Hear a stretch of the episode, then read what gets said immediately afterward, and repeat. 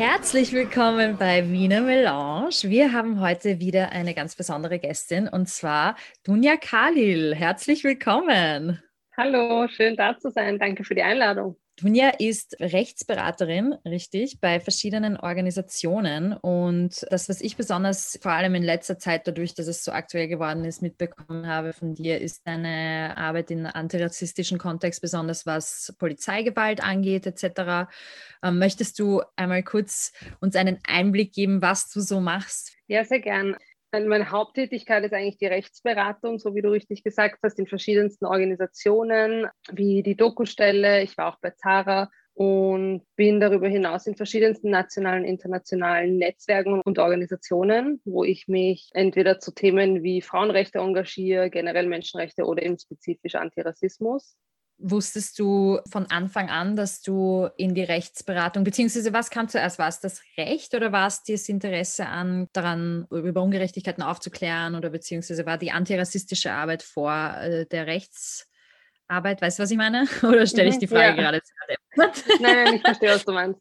Ja, also ich habe ja just begonnen zu studieren im Hinblick, dass ich gerne in die Menschenrechtsszene ähm, mhm. gehen möchte und es hat mhm. sich dann eher aus Zufall ergeben, dass ich mich dann auf Antirassismus spezialisiert habe, ähm, weil ich einfach dazu ein bisschen was gelesen habe und mich dann initiativ bei einer Organisation, nämlich Zara, beworben habe und mir das einfach so gefallen hat und ich gesehen habe, wie viel Bedarf es da gibt und was wir alles noch sozusagen erreichen müssen und dass da einfach, einfach viel Arbeit noch uns bevorsteht. Und ich habe das auch sehr leidenschaftlich gemacht, habe es sehr gern gemacht und deshalb äh, bin ich sozusagen da jetzt stecken geblieben.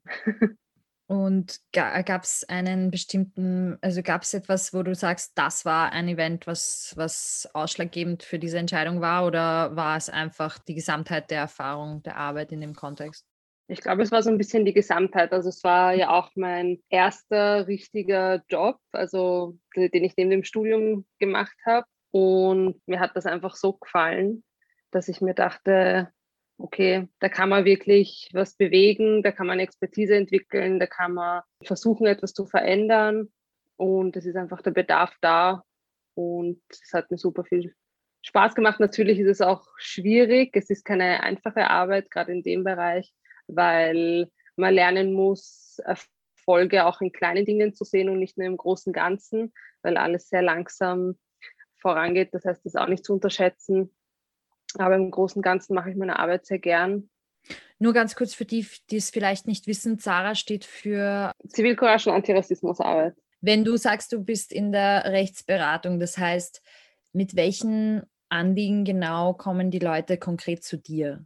Also das sind unterschiedlichste Fälle. Rassismus ist ja etwas, was uns in allen Lebensbereichen begegnen kann. Das heißt, es kommen Menschen, mhm die sagen, sie haben zum Beispiel in der Arbeit was erlebt, in einem Lokal, mit der Polizei, im öffentlichen Raum, öffentliche Verkehrsmittel äh, oder manchmal sogar in der Familie, ähm, manchmal unter Freunden, also Freunden ähm, eher Schulkollegen, Kolleginnen. Also im Bildungsbereich ist auch ziemlich viel Nachbarschaft, also wirklich in allen Lebensbereichen, das zieht sich überall durch und von all diesen Bereichen kommen dann die Fälle zu uns und dann bieten wir da eine Beratung an, sowohl ähm, juristisch, also vor allem eine rechtliche Beratung. Das ist der Hauptgrund, warum die Menschen auch zu uns kommen.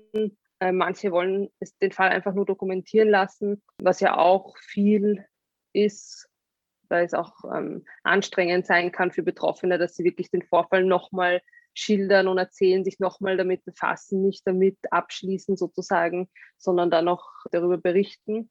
Weil du gesagt hast, nur, de, nur den Fall dokumentieren. Was genau heißt das?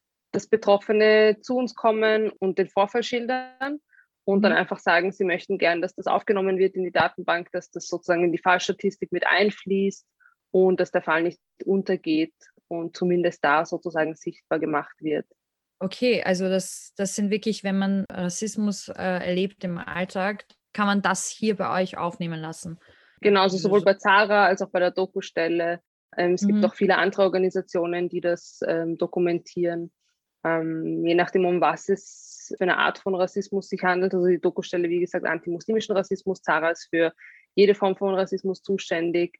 Und dann gibt es noch ähm, andere Organisationen, die sich da auf andere Dinge spezialisieren. Weil du, du ja gemeint hast, dass anfangs war so der Menschenrechtsaspekt, der dich motiviert hat, dann kam die Antirassismus, Antirassismus-Aspekt dazu. Und ist der durch Studium entstanden oder bist du generell in einem sehr aktiven und engagierten Umfeld aufgewachsen, wo Antirassismus, Arbeit und Aktivismus immer im Vordergrund standen? Eigentlich überhaupt nicht. Das hat sich dann so ergeben, wie ich begonnen habe, bei Zara zu arbeiten, war es am Anfang geringfügig, dann hatte ich 16 Stunden, dann waren es 20 Stunden und mit der Zeit habe ich dann ehrenamtlich mich engagiert in anderen Organisationen, wollte immer mehr machen und mehr, weil ich gesehen habe, dass da der Bedarf einfach da ist. Und mir ging das alles viel zu langsam und ich wollte hier und jetzt Veränderung. Und dann ist so ein bisschen der Aktivismus entstanden. Aber wenn ich jetzt so in meinen ursprünglichen Freundeskreis schaue oder in meinem Familienkreis, dann ist das eigentlich etwas, was nicht sehr häufig vorgekommen ist. Also das hat sich bei mir einfach so ergeben äh, mit der Arbeit. Aber ich glaube, das ist bei vielen so. Ich habe jetzt auch einige Freundinnen, die auch jetzt aktivistischer geworden sind. Einfach, glaube ich, weil man immer mehr erkennt, wie viel in dem Bereich noch tatsächlich zu tun ist. Es ist ja so, ich zum Beispiel als Schülerin habe vieles nicht gewusst und wir haben ja auch nie in der Schule etwas über Rassismus gelernt. Das mhm. heißt, auch ich musste erst mal lernen, was Rassismus alles sein kann und was es ist, weil ich mit meinen 20 Jahren auch eine ganz andere Vorstellung hatte davon. Und äh, ich glaube, umso mehr man sich in dem Bereich auskennt, umso mehr man darüber lernt, Bücher liest, sich austauscht, umso mehr äh, möchte man dann auch andere darauf aufmerksam machen und sich da auch engagieren, weil das Wissen um dieses ganze Thema so wenig ist und fa fast nahezu kaum besteht, weil wir es ja nie lernen, nirgends. Außer man befasst sich wirklich aktiv selbst damit und bildet sich selbst weiter. Und das ist schon eigentlich ziemlich arg, weil wenn ich mir jetzt ja. denke, wie ich 20 war, habe ich noch was von Reverse Racism gesprochen und so und dachte mir, ja, so ist es halt und ähm, hatte einfach keine Ahnung. Und selbst als eine, die von Rassismus auch betroffen ist oder sein kann, äh, musste ich sozusagen aus dieser Bubble mal aussteigen und mich da weiterbilden und realisieren, was das tatsächlich ist. Stimmt, diese Ressourcen muss man sich selber zusammensuchen, weil sie eben nicht unterrichtet werden. Ich finde das auch ziemlich heftig, dass das nie angesprochen wird oder selten, selten. Ich weiß, bei uns in der Schule wurde es hin und wieder angesprochen, weil wir einen Lehrer hatten, der äh, sich sehr dafür engagiert hat, dass wir solche Diskussionen führen. Aber ansonsten, es sollte eigentlich Teil des Lehrplans werden, meiner Meinung nach. Was man schon sieht, finde ich, ist, dass die jungen Generation, also die jüngeren Leute immer besser werden in dem. Also wenn mhm. ich mir ansehe, was für 16, 17, 18-jährige Aktivistinnen es schon gibt oder mhm. Die interessieren sich einfach für diese Themen. Auf Social Media passiert sehr viel Weiterbildungsarbeit, Aufklärungsarbeit und ich glaube, die nehmen sich das Wissen dann von diesen Plattformen und man sieht schon eine Veränderung in diesen Generationen auf jeden ja. Fall. Wenn man von Rechtsberatung spricht, also ich meine, es ist meistens ja ein emotionales Thema. Man ist, man ist getroffen, wenn, wenn man Rassismus erlebt. Wie kann man sich so eine Beratung vorstellen, wenn man als betroffene Person hingeht? Also es läuft eigentlich immer so ab, dass die betroffene Person mal davon erzählt, was ihr passiert ist. Und als Beraterin ist die Aufgabe da, mal die Betroffenen aufzufangen, ihnen zu versichern oder einfach mitzugeben, dass sie in keinster Form darin schuld sind, was da passiert ist und ihnen einfach auch zu zeigen, da ist jemand da, der ihnen zuhört und der für sie da ist und ihnen versucht, zumindest da zu helfen. Und anschließend kommt dann eigentlich das Rechtliche. Dann kann sich die Person aussuchen, ob sie da was dagegen tun möchte oder nicht, beziehungsweise ob sie in dem Fall konkret was tun kann oder nicht. Das obliegt dann sozusagen der Einschätzung der Beraterin, weil oft ist es ja so bei verschiedensten Delikten, dass ein bestimmtes Maß erreicht sein muss und dann kann man da wirklich rechtlich was tun. Und das gilt dann auch sozusagen uns das einzuschätzen und das den Betroffenen mitzugeben. Und wenn man rechtlich nichts tun kann, ihnen zumindest zu sagen, dass der Fall aufgenommen wird, dokumentiert wird, in eine Datenbank kommt, in eine Fallstatistik mit einfließen wird, damit sie nicht das Gefühl haben, die sind da jetzt umsonst gekommen und dass das wichtig ist, solche Fälle zu melden. Also dass man ihnen das Gefühl auch gibt, das war super wichtig, dass sie da waren und dass sie den Fall ähm, gemeldet haben. Genau. Also ich finde das sehr wichtig eben. Ich glaube, das ist auch in verschiedenen ähm, Bereichen so, wie wichtig es ist, wie du gesagt hast, Fälle nach außen zu tragen oder einfach eine Beratungsstelle zu kontaktieren, sei es jetzt bei rassistischen Vorfällen, bei sexistischen, was auch immer, weil ja das Aufnehmen von solchen Fällen eben für die Statistik so wichtig ist, damit auch einfach erkenntlich ist, dass diese Themen sehr wohl präsent sind und die äh, Gesellschaft und die Individuen belasten. Aber was ich mir oft denke, ist, dass natürlich Recht, das Grundrecht und die Gesetze obwohl uns allen bekannt ist, dass es Menschenrechte gibt, ist die Thematik an sich vielleicht doch nicht so zugänglich, wie sie eigentlich sein sollte. Und ich frage mich da, wie es dir als Rechtsberaterin geht, damit auch Gesetze und einfach gewisse Regelungen den Betroffenen so zu erklären, damit sie auch verstehen, das ist ja wohl mein Recht und das kann ich auch wahrnehmen, weil natürlich auch jede von Rassismus betroffene Person andere Lebensrealitäten hat, anderen, also es gibt ja Unterschiede, aber trotzdem muss man den Menschen zu verstehen geben, wie ihre Rechte sind. Also wie gehst du oder wie geht ihr damit um? Habt ihr da unterschiedliche Formen, wie ihr Gesetze präsentiert, wie ihr sie thematisiert? Oder wie sieht es bei dir, bei euch so aus? Ja, also es ist tatsächlich super frustrierend, weil die Betroffenen, die zu uns kommen, tatsächlich davon ausgehen, okay, das und das ist mir passiert und es gibt Menschenrechte und Grundrechte und das und das Gesetz und deshalb kann ich mir sicher sein, dass ich da zu meinem Recht komme und ihnen dann erstmal sagen zu müssen, na gut, da gibt es Voraussetzungen, wann man sozusagen rechtlich was machen kann. Es muss ein strafrechtliches Maß erreichen, wenn es jetzt im Strafrecht ist zum Beispiel, oder es muss generell, unabhängig davon, in welchem Rechtsgebiet wir sind, ein gewisses Maß erreichen, damit man rechtlich wirklich was tun kann. Und das ist in vielen Fällen nicht der Fall.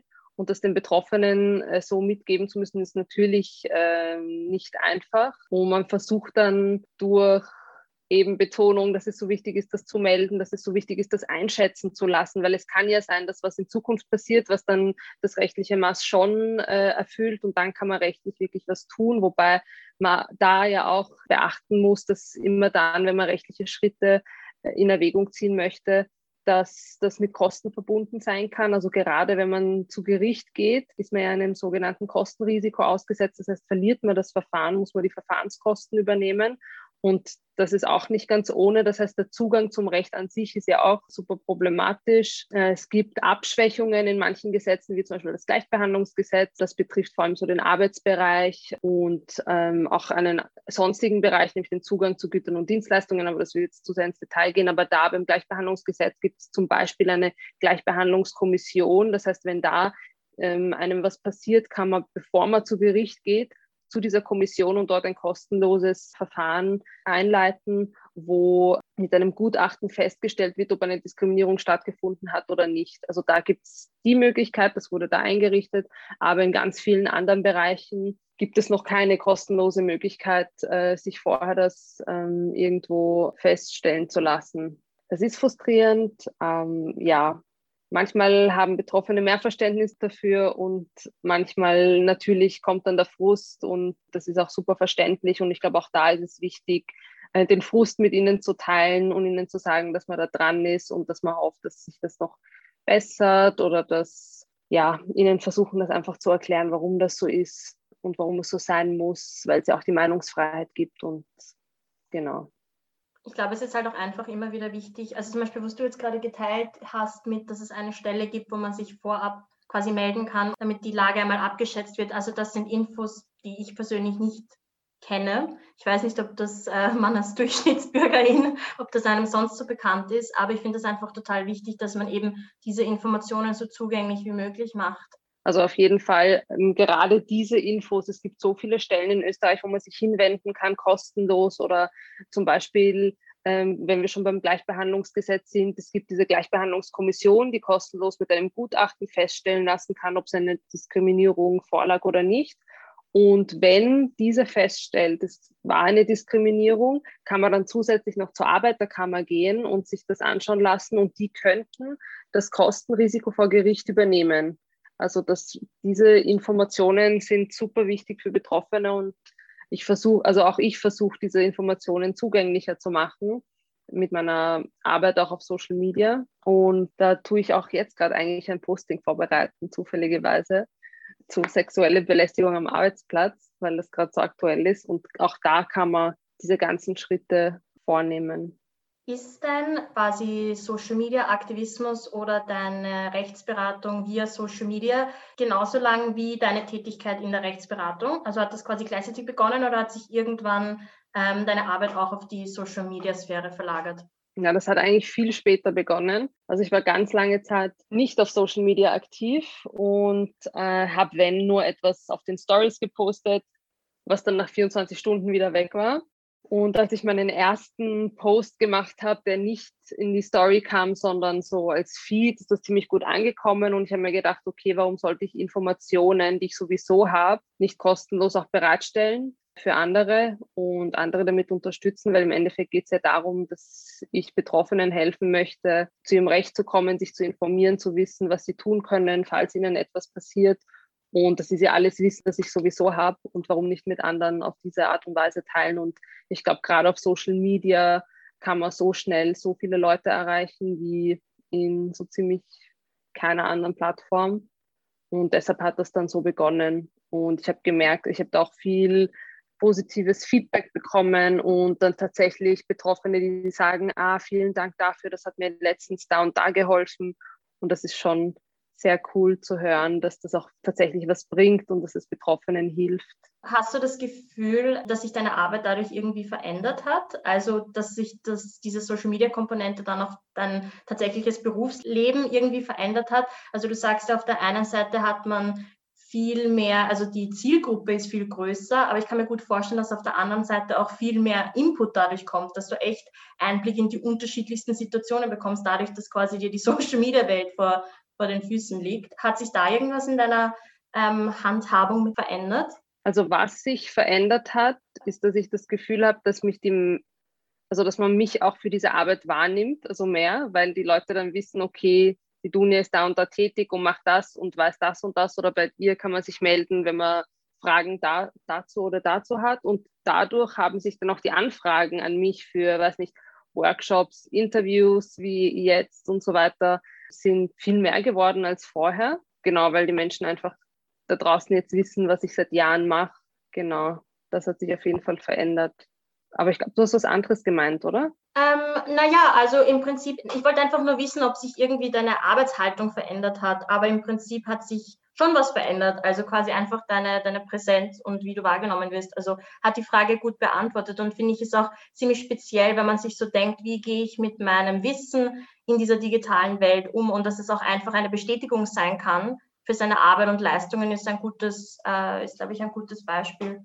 Und das Gute ist ja, wenn man jetzt auf Social Media sozusagen auch diese Aufklärungsarbeit macht, dann ist man da viel freier, als wenn man in irgendeiner Organisation oder in einem Verein tätig ist, weil es ist ja der eigene Kanal, man kann selbst bestimmen, welche Infos man teilt, man kann eigene Meinungen viel besser einbringen und im Gegensatz zu, wenn man jetzt in einer Organisation oder in einem Verein tätig ist, dann muss man sich danach richten, okay, was vertritt diese Organisation und was kann man machen und was nicht oder sagen und was nicht. Und auf Social Media merke ich schon, dass ich viel freier bin in dem, wie ich gern arbeiten möchte oder auch arbeite.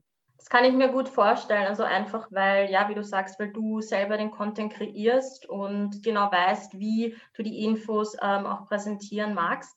Aber vielleicht, um doch zu meiner vorigen Frage zurückzukommen, melden sich auch viele Einzelpersonen bei dir direkt oder ist es mehr so, dass dein Account oder du als Persönlichkeit im Internet dafür wahrgenommen wirst, dass du halt Informationen lieferst die dann aufgenommen werden von den Menschen, aber damit hat es auch geendet? Oder ist auch wirklich ein Kontakt zu gewissen Leuten? Entsteht da auch Kontakt zu Betroffenen selbst? Es, ist, es kommt schon immer wieder vor, dass sich, dass sich Betroffene dann bei mir melden und von Fällen berichten und dann via Social Media eine Rechtsberatung haben wollen. Ich versuche das eher zu vermeiden, ehrlich gesagt, weil ich die, also ich, ich vermische das nicht gern und hätte gern da für mich die Trennung auch für mein Wohlbefinden und für mein Self-Care, dass ich das einfach gut trenne. Das ist etwas, was vielleicht auch immer wieder schwierig sein kann, wenn Betroffene sich melden, von Vorfällen berichten und dann muss ich schauen, okay, wie sage ich ihnen, dass ich eigentlich via Social Media nicht gerne Beratung mache. Manchmal mache ich die Beratung einfach, weil es gerade in dem Zeitpunkt äh, sich gut für mich ausgeht und es gut passt. Und dann an, also an anderen Tagen sage ich ihnen dann, naja, das kann man da und da melden. Äh, ich bin gerade beschäftigt oder ich kann leider gerade keine oder ich mache keine Rechtsberatungen via Social Media und bitte das da und da melden. Aber in dringenden Fällen, wenn ich sehe, okay, das ist jetzt ein Fall, der kann nicht warten, dann werde ich da auf jeden Fall nicht Nein sagen. Ich versuche es aber, wie gesagt, eher zu vermeiden, das zu vermischen und eine klare Trennung zu haben zwischen sozusagen meinem Privatleben. Ich meine, ich, auch in meinem Privatleben arbeite ich eigentlich. Also diese Social Media Aufklärungsarbeit ist ja eigentlich Teil von meinem privaten Leben. Aber die Rechtsberatung sehe ich da schon sehr als eben sehr meinen Arbeitsbereich und ist ja auch auf einem ganz anderen Niveau belastend, sage ich mal, als wenn ich jetzt ein Posting vorbereite zur Info, damit ich anderen helfe oder wenn jemand seine Erfahrungen berichtet. Und es ist ja auch ja nichts Schönes, darüber zu hören, was, also wie viel und wie oft immer wieder dieselben Dinge eigentlich passieren. Ja, das ist eh auch äh, etwas, was ich mir denke, ist eine Herausforderung, wenn du, du bist ja mit vielen Geschichten wahrscheinlich konfrontiert und persönlichen Erlebnissen und schmerzhaften Erlebnissen auch.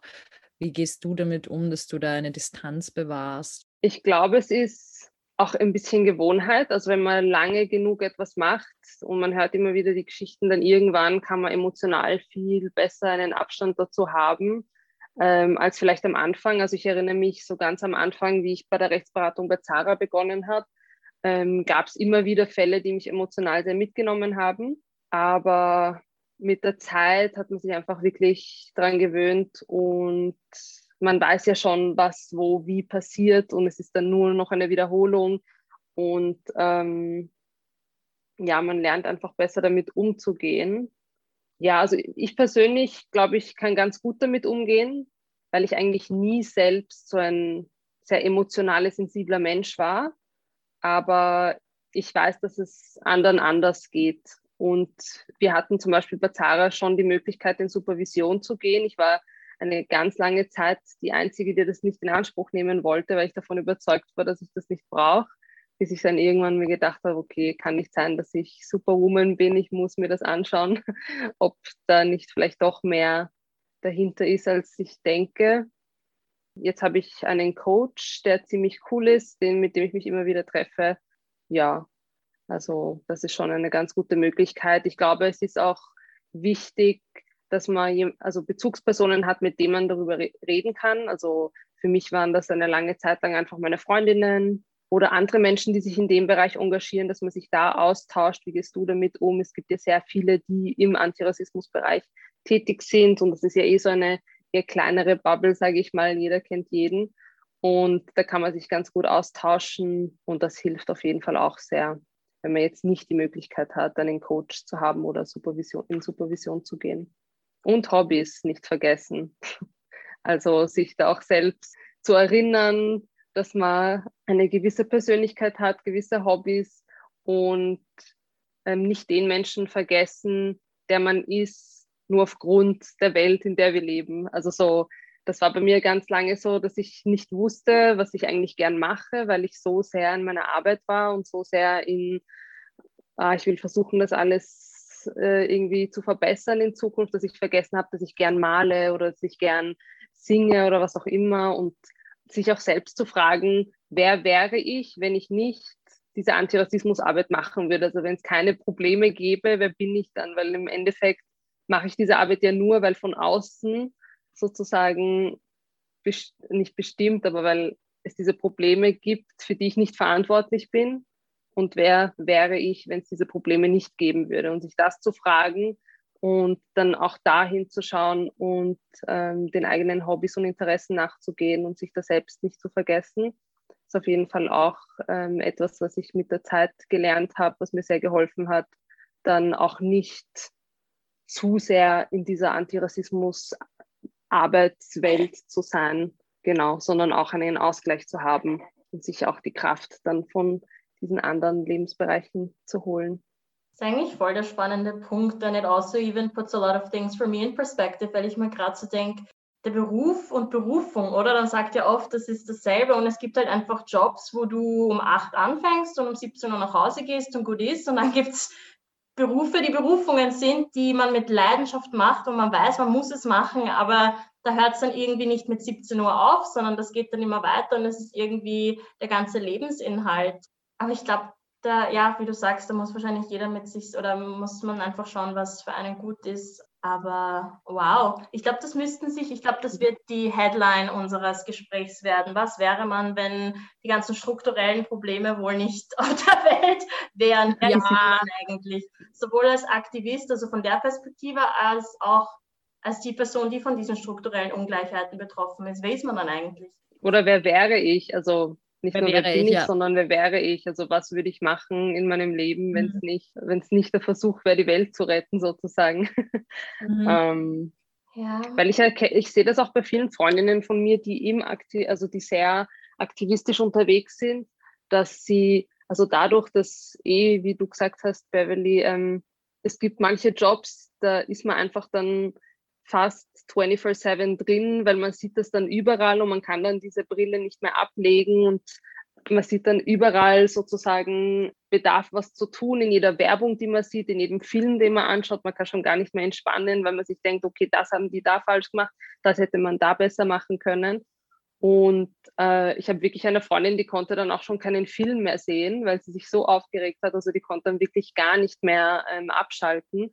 Und ich habe dann versucht, mit ihr zu reden und ihr zu sagen, okay, du musst was für dich finden, wo du wirklich auch abschalten kannst und wo du dann zu dir kommst und dich nicht mit all diesen Themen befasst, weil sie sind da, sie werden auch nicht weggehen. Wir sind da, um zu versuchen, sie zu verbessern, aber wir müssen auch auf uns achten und uns manchmal auch an erste Stelle stellen über diese Probleme, äh, für die wir ja alle nichts können, um dann nicht in 20, 30 Jahren zu sagen, okay, womit habe ich meine Jugend, meine 20er, 30er, 40er, was auch immer verbracht und was habe ich für mich gemacht, sondern dann auch wirklich ohne Reue sagen zu können, ich habe mein Bestes gegeben und auf mich geschaut. Wichtiger, wichtiger Reminder. Ähm, was mich persönlich sehr interessieren würde, aber ich hoffe auch unsere ZuhörerInnen, ähm, weil wir ja ganz schön viel von Recht, Gesetz und sowas geredet haben, fallen dir jetzt so als Antirassismus-Expertin, wenn ich dich so nennen darf, Darfst ähm, du. ähm, kannst uns oder kannst du mit uns so drei Basic Facts oder Gesetzeslagen, Rechtslagen äh, teilen, die man als äh, Person, die sich in Österreich auffindet, aufhält, kennen sollte, damit man weiß, okay, these are my rights und darauf habe ich immer Anspruch und im Falle des Falles kann ich mich immer wieder darauf berufen. Also es ist vielleicht eine bisschen aufgebauschte Frage, aber eben um nochmal auf diese Zugänglichkeit von Gesetzeslage zurückzukommen und einfach dieses, dieser neue Rights-Aspekt. Gibt es so drei wichtige Elemente, wo du auch zu deinen KlientInnen oder ähm, Personen, mit denen du eben im Austausch bist, sagst, okay, das sind so die Basics, die muss man einfach wissen. Mhm.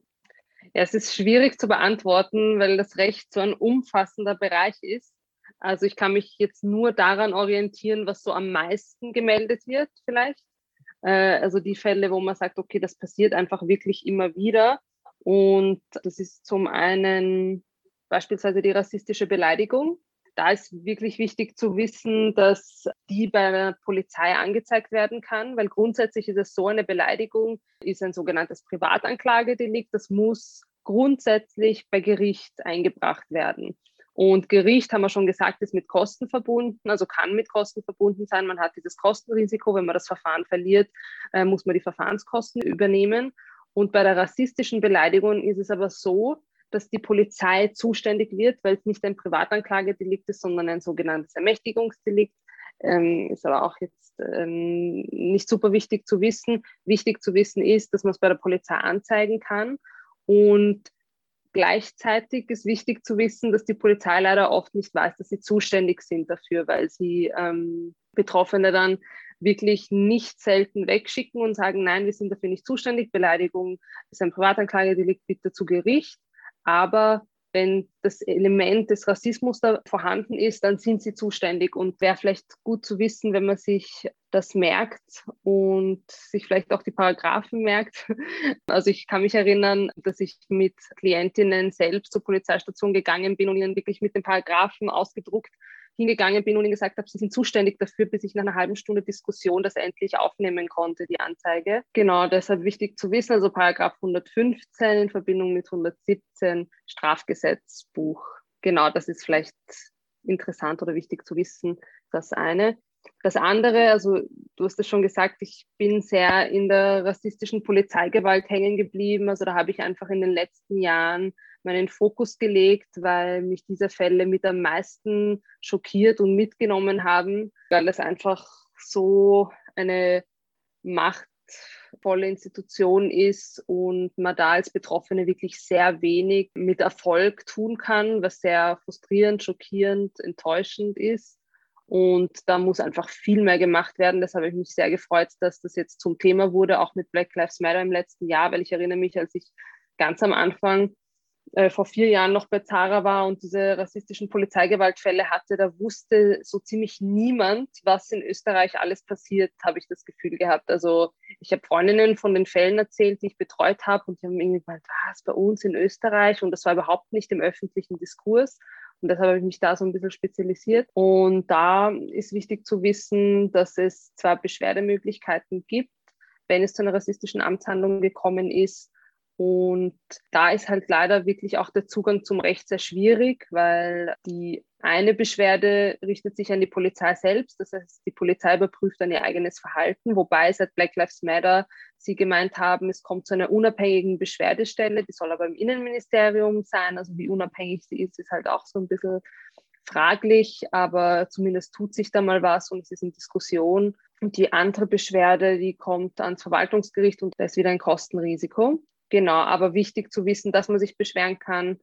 Ich habe eigentlich ein gutes Know Your Rights zu rassistischer Polizeigewalt gemacht. Ich glaube, vielleicht wichtig hier zu wissen, dass man den Grund der Amtshandlung wissen soll, darf, dass man den noch erfragen soll und dass, wenn man eine Amtshandlung rechtlich verfolgen möchte, dass man nicht unbedingt die Dienstnummer erfragen muss, weil das kann eskalierend wirken, sondern es reicht, wenn man sich den Ort und die Zeit merkt, weil die müssen das protokollieren und dann kann man nachträglich äh, herausfinden, welche Beamtinnen an diesem Ort zu dieser Zeit waren. Weil viele fragen dann immer gleich nach der Dienstnummer und dann eskaliert es, weil was bedeutet Dienstnummer? Man möchte das vielleicht rechtlich verfolgen und wie reagieren Polizistinnen darauf? Eher nicht so gut. Das wäre vielleicht hier wichtig zu wissen. Genau, und zum Gleichbehandlungsgesetz, eh wie vorhin gesagt, das ist für Diskriminierungen im Arbeitsbereich, aber auch Diskriminierungen beim Zugang zu Gütern und Dienstleistungen. Das sind zum Beispiel so Dinge wie bei der Wohnungssuche, wenn man da diskriminiert wird oder in einem Lokal, wenn, man, wenn der Eintritt da verwehrt wird, dann hat man die Möglichkeit, bei einer Gleichbehandlungskommission kostenlos festzustellen, ob eine Diskriminierung vorlag oder nicht. Und wenn eine Diskriminierung vorliegt, dann wird das schriftlich festgehalten und auch als ein Ausgleich vorgeschlagen. Das ist meistens Schadenersatz. Und das ist zwar rechtlich nicht bindend, aber oft ist es so, dass die TäterInnen die Gleichbehandlungskommission nicht kennen und dann das Geld zahlen, weil sie denken, sie müssten es zahlen oder sie wollen nicht, dass es zu einem Gerichtsverfahren kommt. Genau, also dass man weiß, dass man da auch kostenlos eine Diskriminierung feststellen lassen kann. Und wenn eine Diskriminierung feststeht, dass man dann eben zur Arbeiterkammer gehen kann und fragen kann, ob sie da das Kostenrisiko übernehmen würden was ich so schockierend gefunden habe, wo du gemeint hast, dass die, die Polizei selber nicht weiß, dass sie zuständig ist. Und du ja. selbst in einem Rechtstext als eine Person, die als, als Juristin hingehst und ihnen eine halbe Stunde lang erklären muss, wofür sie zuständig sind, wie ich meine, ich ja. wusste, ich, ich wusste es auch nicht, muss ich sagen, aber ich bin jetzt auch so total ja, das schockiert mich gerade echt. Ich frage mich immer, besonders in letzter Zeit, wo rassistische Polizeigewalt in Österreich eben auch immer mehr aufgezeigt wird. Ich, ich habe gesehen, dass du gepostet hast, wie ungefähr die Regeln vom Vertrauensperson oder Zeugin oder so sein, weil es ist mir schon ein paar Mal passiert, dass ich an einer Amtshandlung vorbeigegangen bin, wo ich mir nicht ganz sicher war, ob das jetzt wirklich absolut mit rechten Dingen zugegangen ist, da kannst du dich als Vertrauensperson, auch als jemand, der diese, die betroffene Person gar nicht kennt, anbieten und die Amtshandlung filmen, nur nicht veröffentlichen. Mhm. Genau, also die betroffene Person hat grundsätzlich das Recht, wie du sagst, eine Vertrauensperson sich hinzuzuziehen. Wenn sie das nicht weiß, dann kann man auch als Passantin hingehen und ihr, sie sozusagen über ihre Rechte aufklären und sagen, du hast das Recht, eine Vertrauensperson äh, zu haben, die die Amtshandlung beobachtet. Möchtest du, dass ich diese Vertrauensperson bin, dann bleibe ich stehen und beobachte sie. Und wenn die betroffene mhm. Person dem zustimmt, darf man die Amtshandlung beobachten, ohne sie zu stören. Es obliegt sozusagen der Polizei, es liegt in ihrem Ermessen zu entscheiden, ob das die Amtshandlung stört oder nicht. Aber grundsätzlich, wenn man die Amtshandlung ein paar Schritte weiter weg beobachtet, kann man da eigentlich äh, nichts falsch machen. Und das mit dem Filmen, genau, also grundsätzlich darf man die Amtshandlung filmen, aber nicht veröffentlichen, so wie du richtig sagst, beziehungsweise nur mit einer rechtlichen Einschätzung von einem Juristen oder einer Juristin, weil es doch ein paar Ausnahmen gibt, wo man es dann schon veröffentlichen darf. Das ist zum Beispiel dann gegeben, wenn das öffentliche Interesse überwiegt, also wenn irgendwie die Öffentlichkeit ein Interesse daran hat, das zu sehen, dann kann das schon gegeben sein, aber das würde ich auf jeden Fall nicht empfehlen ohne rechtliche Einschätzung ähm, einer Juristin oder eines Juristen. Und ähm, auch das Video darf die Amtshandlung nicht stören. Und Genau, man hat aber auch als Zeugin die Möglichkeit, ohne sich als Vertrauensperson anzubieten, die Amtshandlung von weiter weg zu beobachten und sich dann nachträglich der betroffenen Person anzubieten, indem man sagt, okay, ich habe das gerade beobachtet, ähm, möchtest du vielleicht Kontaktdaten austauschen, falls du rechtlich was machen möchtest. Es ist auch ganz wichtig, vielleicht die betroffene Person darauf aufmerksam zu machen, dass es Organisationen in Österreich gibt, wo man sich hinwenden kann, falls man eine Beratung haben möchte, ebenso eine Organisation wie Zara auch das kann sehr ähm, hilfreich sein. Und generell ähm, ist es, glaube ich, immer ein guter Schritt, wenn man hinschaut und nicht wegschaut, sei es jetzt als Vertrauensperson, als Zeugin oder wenn man ein Video macht, ist auf jeden Fall wichtig, weil gerade bei diesen rassistischen Polizeifällen, wenn man nicht irgendeine Art von Beweis hat oder irgendeine Grundlage, irgendeinen Anhaltspunkt, dann kann man so gut wie sicher sich sicher sein, dass man nicht mit Erfolg diese Amtshandlung äh, bekämpfen kann. Und auch mit Beweisen ist es schwierig. Gibt es auch unterschiedlichste Studien dazu.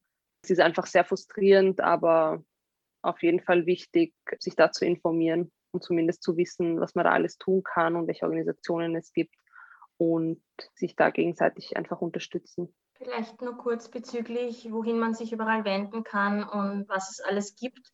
Kannst du noch einige Stellen ähm, nennen, also bei denen man sich melden kann, um, um rassistische Vorfälle zu melden? Mhm.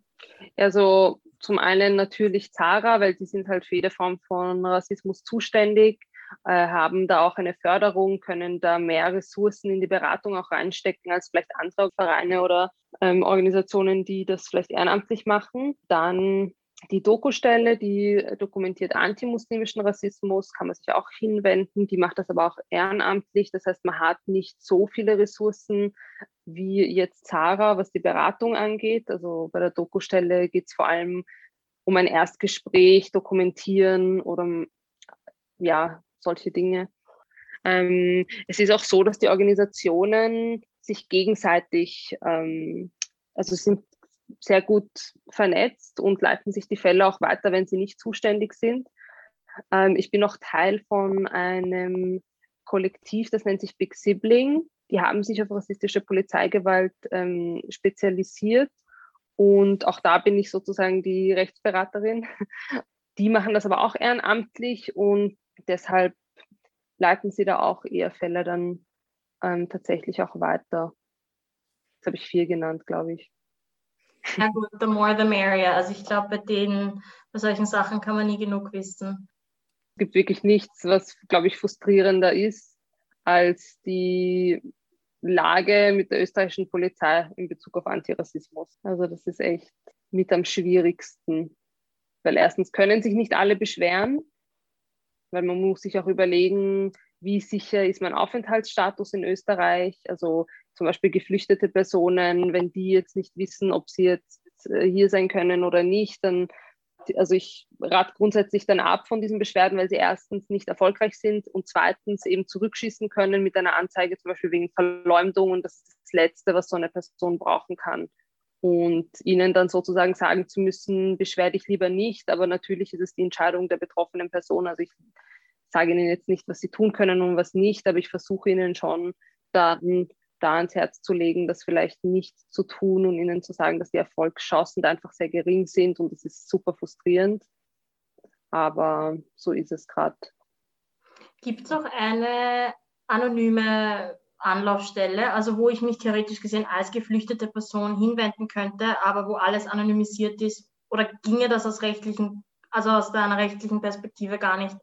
Also rechtlich kann man nichts anonym machen. Mhm. Äh, grundsätzlich muss man immer eingeben, wer man ist und es gibt nur bestimmte, also es ist ja grundsätzlich so, wenn man zum Beispiel bei der Polizei eine Anzeige macht, wegen was auch immer, dann muss man ja die ganzen Kontaktdaten angeben, also wirklich Name, ähm, Adresse, was auch immer.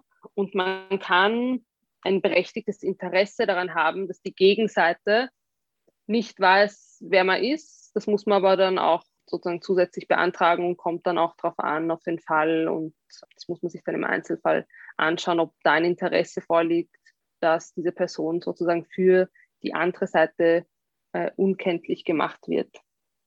Aber hast du das Gefühl, dass es eben jetzt konkret durch das letzte Jahr und vielleicht auch diesen kollektiven Druck von wir schauen hin, wir mobilisieren uns gegen strukturellen Rassismus, dass sich da schon was getan hat, jetzt auch in Bezug auf die österreichische Polizei? Oder ist das schwer zu sagen jetzt nach einem Jahr? Ähm, also was sich in der Polizei selbst getan hat, da muss ich sagen, weiß ich nicht, was das für Auswirkungen. Also es ist ja auch so, dass die Polizei nicht sehr transparent ist in ihren Veränderungen oder was da jetzt passiert und man weiß eigentlich nicht, auch bei Beschwerden, wie gehen sie intern damit um. Aber was auf jeden Fall schon eine Veränderung herbeigeführt hat, ist, dass die Öffentlichkeit das alles viel mehr wahrnimmt und ernst nimmt und auch anerkennt, dass es da vielleicht in Österreich Probleme gibt. Und es ist nicht so, dass es keine österreichische Polizeigewalt in Österreich gibt, sondern man sieht, okay, da passieren gewisse Dinge und man hat den Raum auch dafür geöffnet, sei es auch wenn es zu wenig war, aber jeder Raum, der da geöffnet wird, ist wichtig. Und man hat ja auch zum ersten Mal von institutionellem Rassismus gesprochen. Also das gab es ja auch eigentlich nicht, dass man sagt, okay, es gibt institutionellen Rassismus. Das war auch eine Folge sozusagen von Black Lives Matter, dass man zum ersten Mal auch darüber gesprochen hat. Und das ist ja auch schon ein Schritt nach vorne, dass man darüber überhaupt spricht oder ähm, das überhaupt erwähnt. Und um vielleicht das Ganze nicht ganz so on a rather sad note enden zu lassen, hast du irgendwelche, weiß nicht, irgendwelche Wünsche oder hast du irgendwelche Zukunftsvisionen, die sich im besten Fall in den nächsten Monaten, Jahren umsetzen? Also gibt es etwas, was du dir speziell im österreichischen Rechtssystem wünscht, was es bis jetzt noch nicht gibt, was es aber unbedingt geben müsste? Ja, also das, was ich mir am meisten erhoffe, ist, dass eben der Zugang zum Recht erleichtert wird. Also dass es nicht so eine Hürde ist, tatsächlich vor Gericht zu gehen, dass das Kostenrisiko entweder in manchen Fällen ganz wegfällt oder zumindest niedriger angesetzt wird, sodass Betroffene, die finanziell nicht so gut aufgestellt sind, sich das auch leisten können, vor Gericht zu ziehen und nicht nur Menschen, die Geld haben, sich dieses Risiko ähm, leisten können. Also, dass man sich da einfach überlegt, was kann man tun, dass Betroffene zu Gericht gehen können, ohne Angst zu haben, dass sie ein riesen, äh, mit riesigen finanziellen äh, Belastungen dann konfrontiert sind. Das auf jeden Fall. Und natürlich in Bezug auf rassistische Polizeigewalt, dass man sich überlegt, okay, wie können wir Betroffene genug schützen, dass die sich auch wirklich erfolgreich beschweren können. Also was muss man verändern, dass Betroffene sich überhaupt beschweren können mit Erfolg? Welchen Schutz braucht es da? Welche Rechte braucht es da? Und welche Gegebenheiten, also zum Beispiel wie Bodycams bei jeder Amtshandlung, die angeschaltet sein muss, Kameras in allen Polizeistationen, Dienstnummern, die auf der Uniform stehen und einfach mehr, vielleicht mehr Trainings für die Polizistinnen, äh, in dem Bereich, Sensibilisierungstrainings auch und dass einfach alle eine bessere Information darüber haben, wofür sie zuständig sind oder welche Rechte sie haben, sowohl Betroffene als auch Polizistinnen, dass da einfach ein breiteres Wissen besteht, sodass es dann nicht dazu kommt, dass ein Polizist sagen kann, nein, sie dürfen da jetzt nicht filmen oder also wenn es eine öffentliche Amtshandlung ist. Ich glaube, das sind so die Dinge, die mir so einfallen. Nun ja, ich bin so dankbar vor allem für die Info mit dem Zeugin sein oder, oder Vertrauensperson sein, weil das ist mir jetzt tatsächlich in den letzten Monaten öfter passiert, dass ich unproportional viele Polizisten oder Polizistinnen um eine Person gesehen habe, wo ich mir gedacht habe, das why und ich weiß nicht, was passiert da gerade. Und ich meine, ich bin irgendwo auch eingeschüchtert gewesen von der Anzahl der, der PolizistInnen und auch, weil ich einfach nicht wusste, dass ich filmen darf, dass ich stehen bleiben darf und zuschauen darf. Das ist so wichtig zu wissen. So, du darfst filmen, du darfst stehen bleiben, du darfst deine Hilfe anbieten, ohne dass dir dich, dich da irgendeine von diesen PolizistInnen wegschicken dürfte, richtig? Naja, es ist ja so, man muss nur beachten, dass all das, also was du gesagt hast, dass man stehen bleiben darf, dass man filmen darf, das darf man alles nur so lange die Amtshandlung nicht gestört wird. Und die ja. Polizistinnen, also es liegt in ihrem Ermessen zu sagen, wann die Amtshandlung gestört wird. Und natürlich, wenn man jetzt weiter weg ist, wird sie eher nicht gestört, aber wenn man wirklich am Geschehen selbst ist, kann es schon sein, dass die Polizistinnen dann sagen, naja, sie stören die Amtshandlung, sie müssen da jetzt gehen. Also das ist auch mhm. nicht zu unterschätzen und zudem kommt es auch gar nicht so selten. Okay. Also das kommt dann immer okay. auf die Situation an äh, und das muss man sich im Einzelfall anschauen. Aber ähm, das mit der Vertrauensperson, das ist halt so die, die erste Möglichkeit, so nah wie möglich am Geschehen zu sein, wenn man Vertrauensperson ist. Mhm. Ähm, als wenn man jetzt, sage ich mal, nur unter Anführungszeichen ähm, Zeugin ist.